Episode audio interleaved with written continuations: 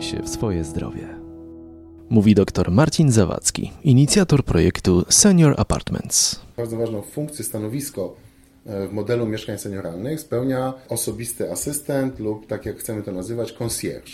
Jest to osoba, która poznaje mieszkańców, dowiaduje się o ich e, ulubionych aktywnościach, zainteresowaniach. Później, e, wiedząc, mając tą wiedzę dotyczącą poszczególnych innych osób, zestawia takie, nazwijmy to, grupy networkingowe. Nie każdy musi akurat e, chcieć uczestniczyć w jakichś zajęciach grupowych.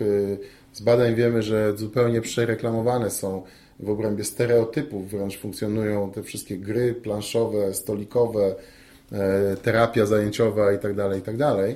Oczywiście są osoby, które lubią te aktywności, ale bardzo dużo ich nie lubi. W związku z czym e, naszym zadaniem i wyzwaniem, ale bardzo przyjemnym wyzwaniem, jest e, odszukanie tych ulubionych aktywności, zaproponowanie ich i realizowanie. Dzięki temu indywidualnemu podejściu wewnątrz e, grupy, w grupie naszych mieszkańców, rezydentów, tych nazwijmy to networkingowych grup, kółek zainteresowania, e, może być bardzo, bardzo dużo, no mogą być bardzo małe. To może być do tego stopnia, że akurat dwie osoby z całego osiedla albo trzy osoby z całego osiedla lubią konkretnego reżysera i konkretną sztukę, na którą chcą się razem wybrać. Co jest naszym zadaniem, żeby im to zapewnić.